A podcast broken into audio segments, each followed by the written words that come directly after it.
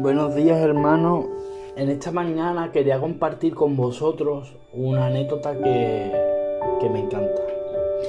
Y es, y es de, de, Manuel y Pepe, ¿no? De Manuel y su padre.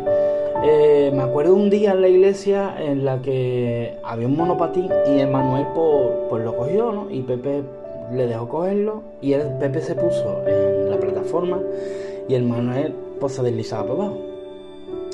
Y algo muy curioso fue cuando, claro, Emanuel, mientras que miraba a su padre, Emanuel de, del 10, no se caía, nos reía muy tal. Pero algo muy curioso pasó cuando Emanuel dejó de mirar a su padre. Cuando Emanuel dejó de mirar a su padre, Emanuel se caía una y otra vez. Y esto me recordaba a Pedro cuando andó sobre las aguas.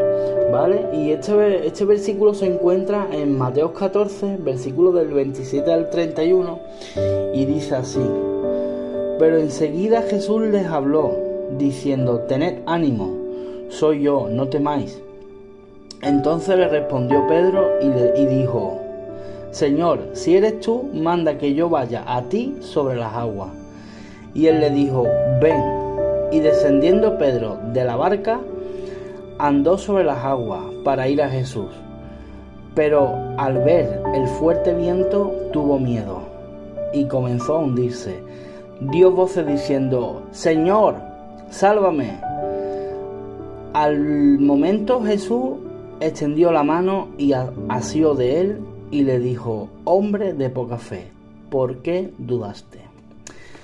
Hermanos, eh, aquí vemos a un Pedro que claro, Jesús le dice, tened ánimo, tened ánimo, soy yo, no temáis. Pero él, si eres tú verdaderamente, haz que yo vaya sobre el agua. Y claro, Jesús le dijo, ven.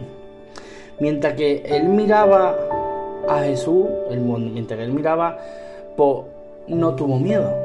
Pero, claro, cuando dejó de mirarlo, empezó a tener miedo, vio el, viento, la tempestad, lo vio todo y empezó a hundirse. Y ya le dijo que le salvara. Jesús le, le, dio la mano y lo hació.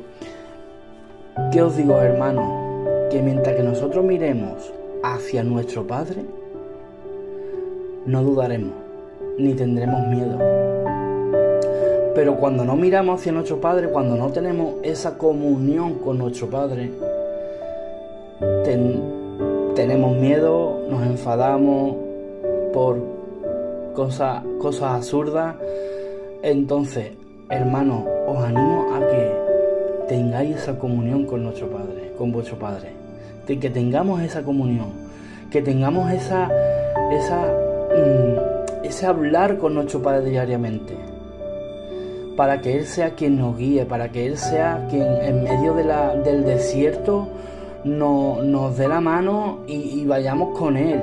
Que Él sea quien nos guíe diariamente, quien, quien decida cómo expresarnos. Porque cuando lo hacemos así, hermano, todo es perfecto. Porque aun cuando nosotros no, no entendemos las cosas, la voluntad de nuestro Padre es perfecta. Y para comprenderla también debemos de mirar a Él, hacia Él. Así que nada, hermano, espero que, en este día sea un día glorioso para Dios, que Dios bendiga y hasta luego.